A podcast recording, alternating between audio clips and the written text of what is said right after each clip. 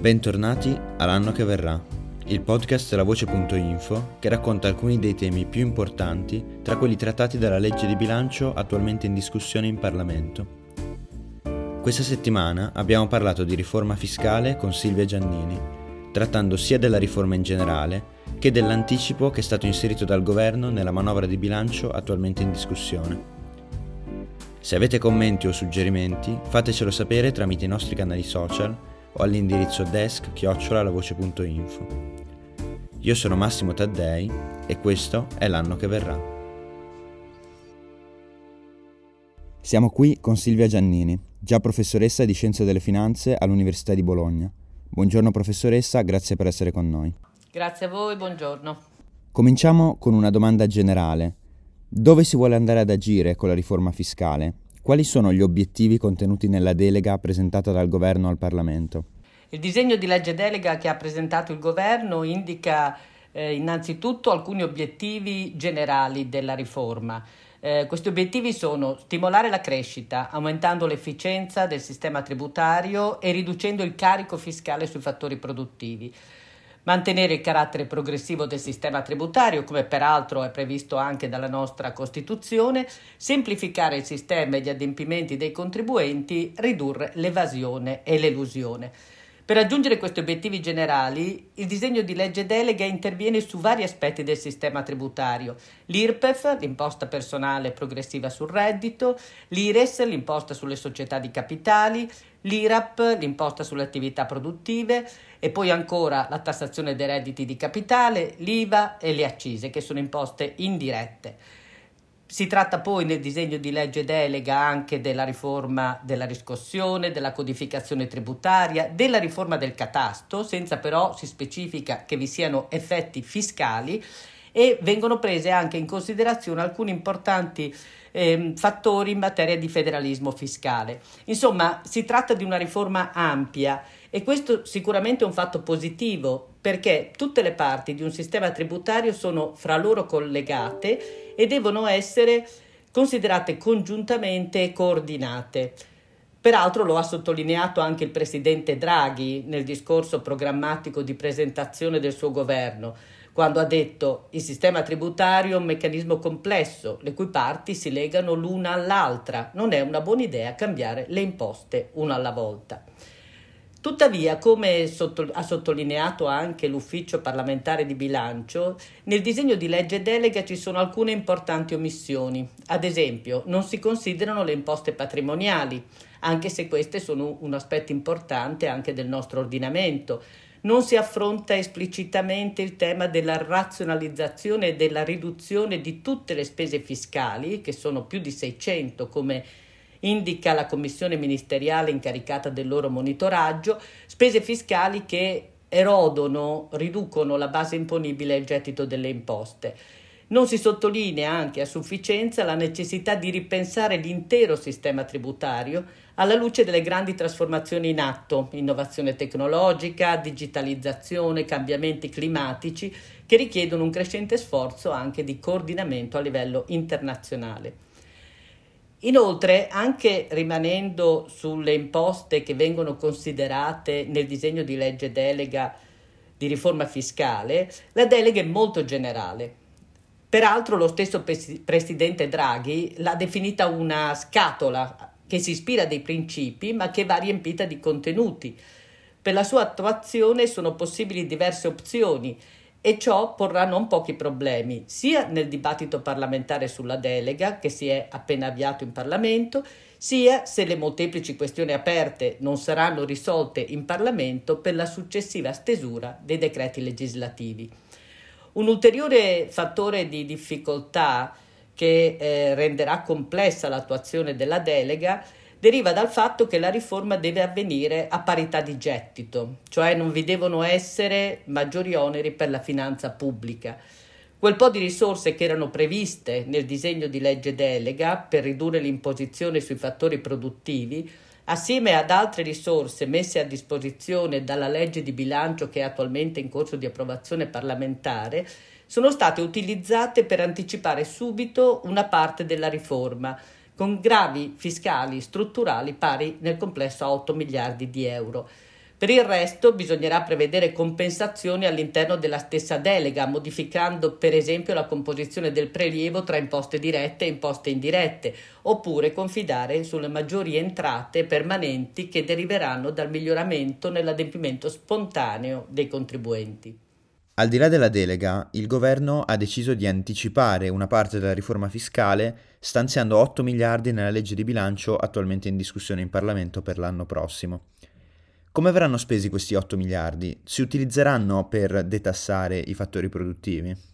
Sì, gli 8 miliardi vanno in questa direzione, eh, 7 in particolare vanno alla riduzione dell'IRPEF e uno alla riduzione dell'IRAP, che è l'imposta sulle attività produttive. Per quanto riguarda l'intervento più consistente, che è quello sull'IRPEF, si modificano scaglioni, aliquote, detrazioni in modo da razionalizzare e correggere alcuni difetti, alcune anomalie che peraltro più volte abbiamo anche segnalato sul nostro sito, in particolare i bruschi salti aliquote delle aliquote marginali effettive che arrivano al 45% nella fascia di reddito tra 28 e 35 mila euro e addirittura al 61% nella fascia di reddito tra 35 e 40 mila euro. Peraltro va ricordato che ridurre le eccessive variazioni nelle aliquote marginali effettive rientra tra i criteri previsti nel disegno di legge delega. Un altro fattore positivo è che nel caso del lavoro dipendente si mantiene il bonus di 100 euro e lo si assorbe nelle detrazioni a partire da 15.000 euro di reddito.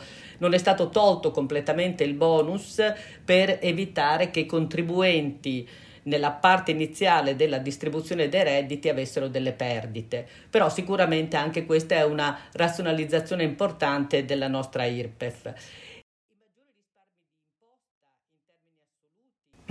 I maggiori risparmi di imposta in termini assoluti riguarderebbero la fascia di reddito attualmente più svantaggiata, soprattutto dall'aumento delle aliquote marginali del secondo e terzo scaglione, quindi i redditi diciamo tra 35 e 50 60 mila euro, ma nessuno pagherebbe di più.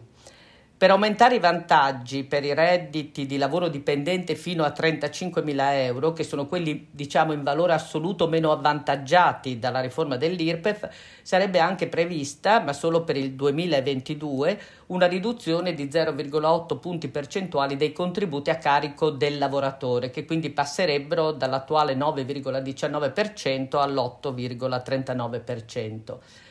Ora, questo anticipo di riforma sta riscontrando non poche difficoltà. Da un lato, soprattutto da parte di alcune sigle, sigle sindacali che lamentano il fatto che i guadagni in valore assoluto non siano concentrati sui redditi più bassi. È chiaro che in percentuale va a loro una grande parte di risorse, però in valore assoluto non è lì che si concentrano diciamo, i maggiori guadagni. Ehm, e lamentano anche il fatto che non ci siano interventi che vanno specificamente a incentivare il lavoro dei giovani e dei secondi percettori di reddito, come peraltro dice anche la delega. Dall'altro lato, in particolare Confindustria, si sottolinea che sarebbe stato meglio semmai utilizzare queste risorse per ridurre il cuneo contributivo a carico sia dei datori di lavoro che dei lavoratori, piuttosto che anticipare un pezzo della riforma dell'IRPEF. In effetti, prima ancora di rivedere scaglioni, aliquote e detrazioni, sarebbe opportuno mettere mano alla base imponibile dell'IRPEF.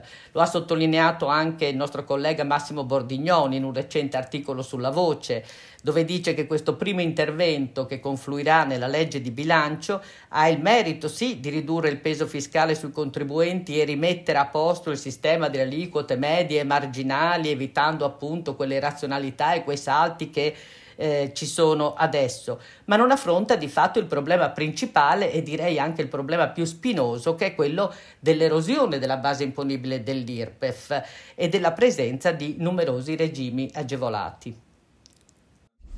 Ok, quindi andare ad agire su aliquote, scaglioni e detrazioni non è sufficiente a riformare in maniera efficace e definitiva l'IRPEF.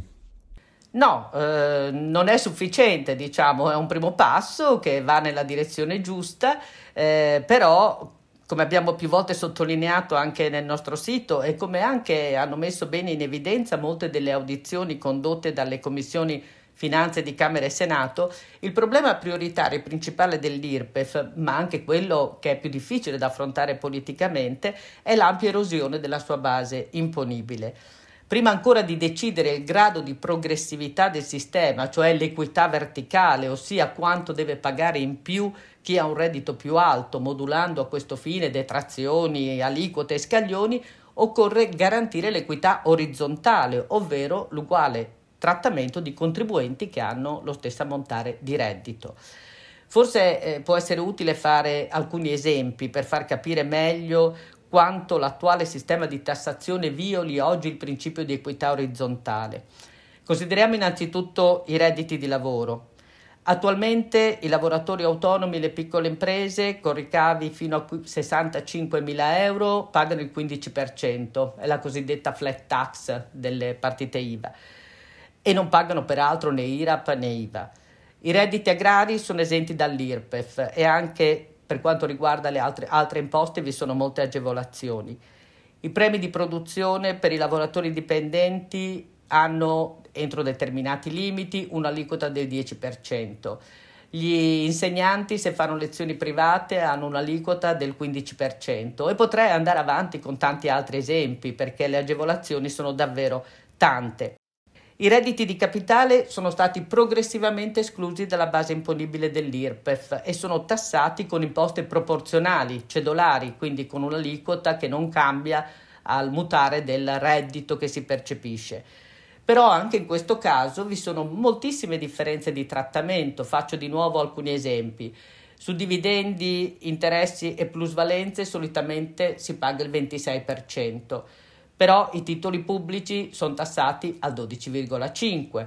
I piani individuali di risparmio, i cosiddetti PIR, sono completamente esenti anche dall'imposta di successione. Vi sono poi regimi diversi a seconda che il risparmio sia amministrato, gestito, che la gestione sia individuale, collettiva, insomma veramente una grande varietà di regimi.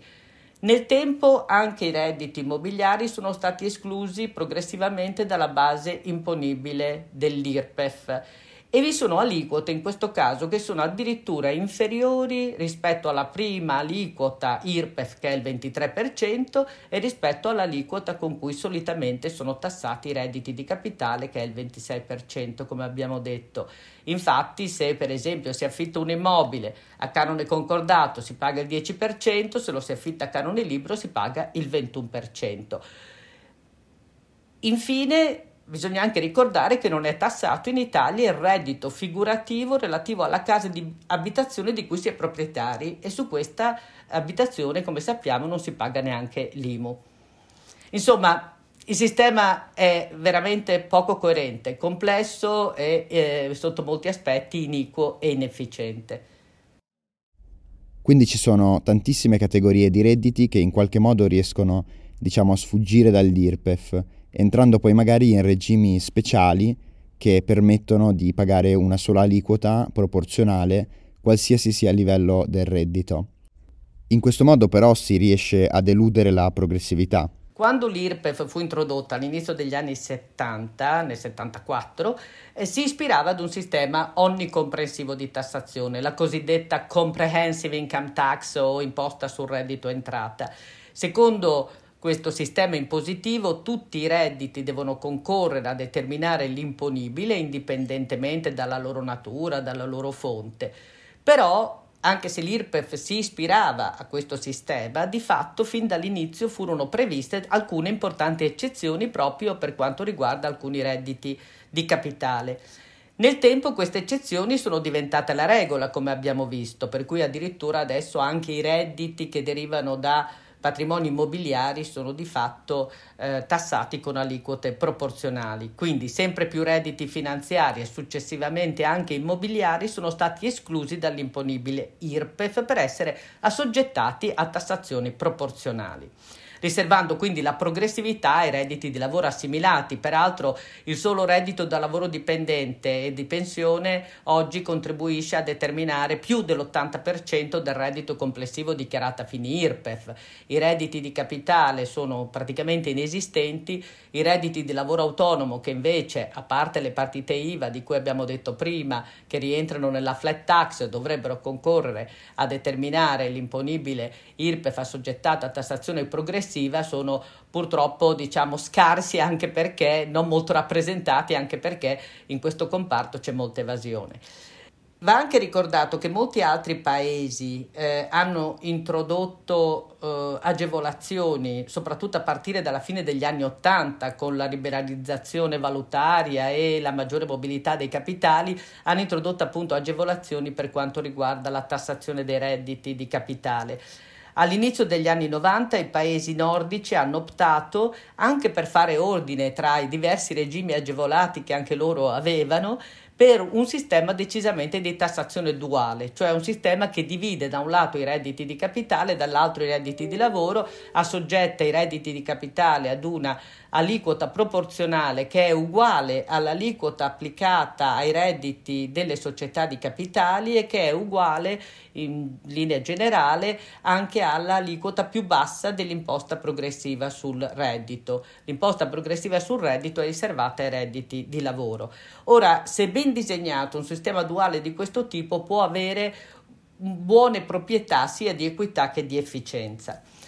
Il disegno di legge delega, prendendo atto di queste evoluzioni e anche delle indicazioni che sono emerse dalle commissioni finanze di Camera e Senato, al termine della lunga serie di audizioni, per la precisione sono state fatte 61 audizioni, ecco, al termine di queste audizioni ehm, è stata data come indicazione quella di muoversi verso un sistema duale e infatti il disegno di legge delega opta per un sistema che sia compiutamente duale.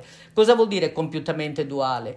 Vuol dire che deve tassare con la medesima aliquota proporzionale tutti i redditi derivanti dall'impiego di capitale, e su questo cito proprio il disegno di legge delega, sia finanziario che immobiliare e includendo anche i redditi di capitale che derivano dall'impiego di capitale nelle attività di lavoro autonomo e di impresa.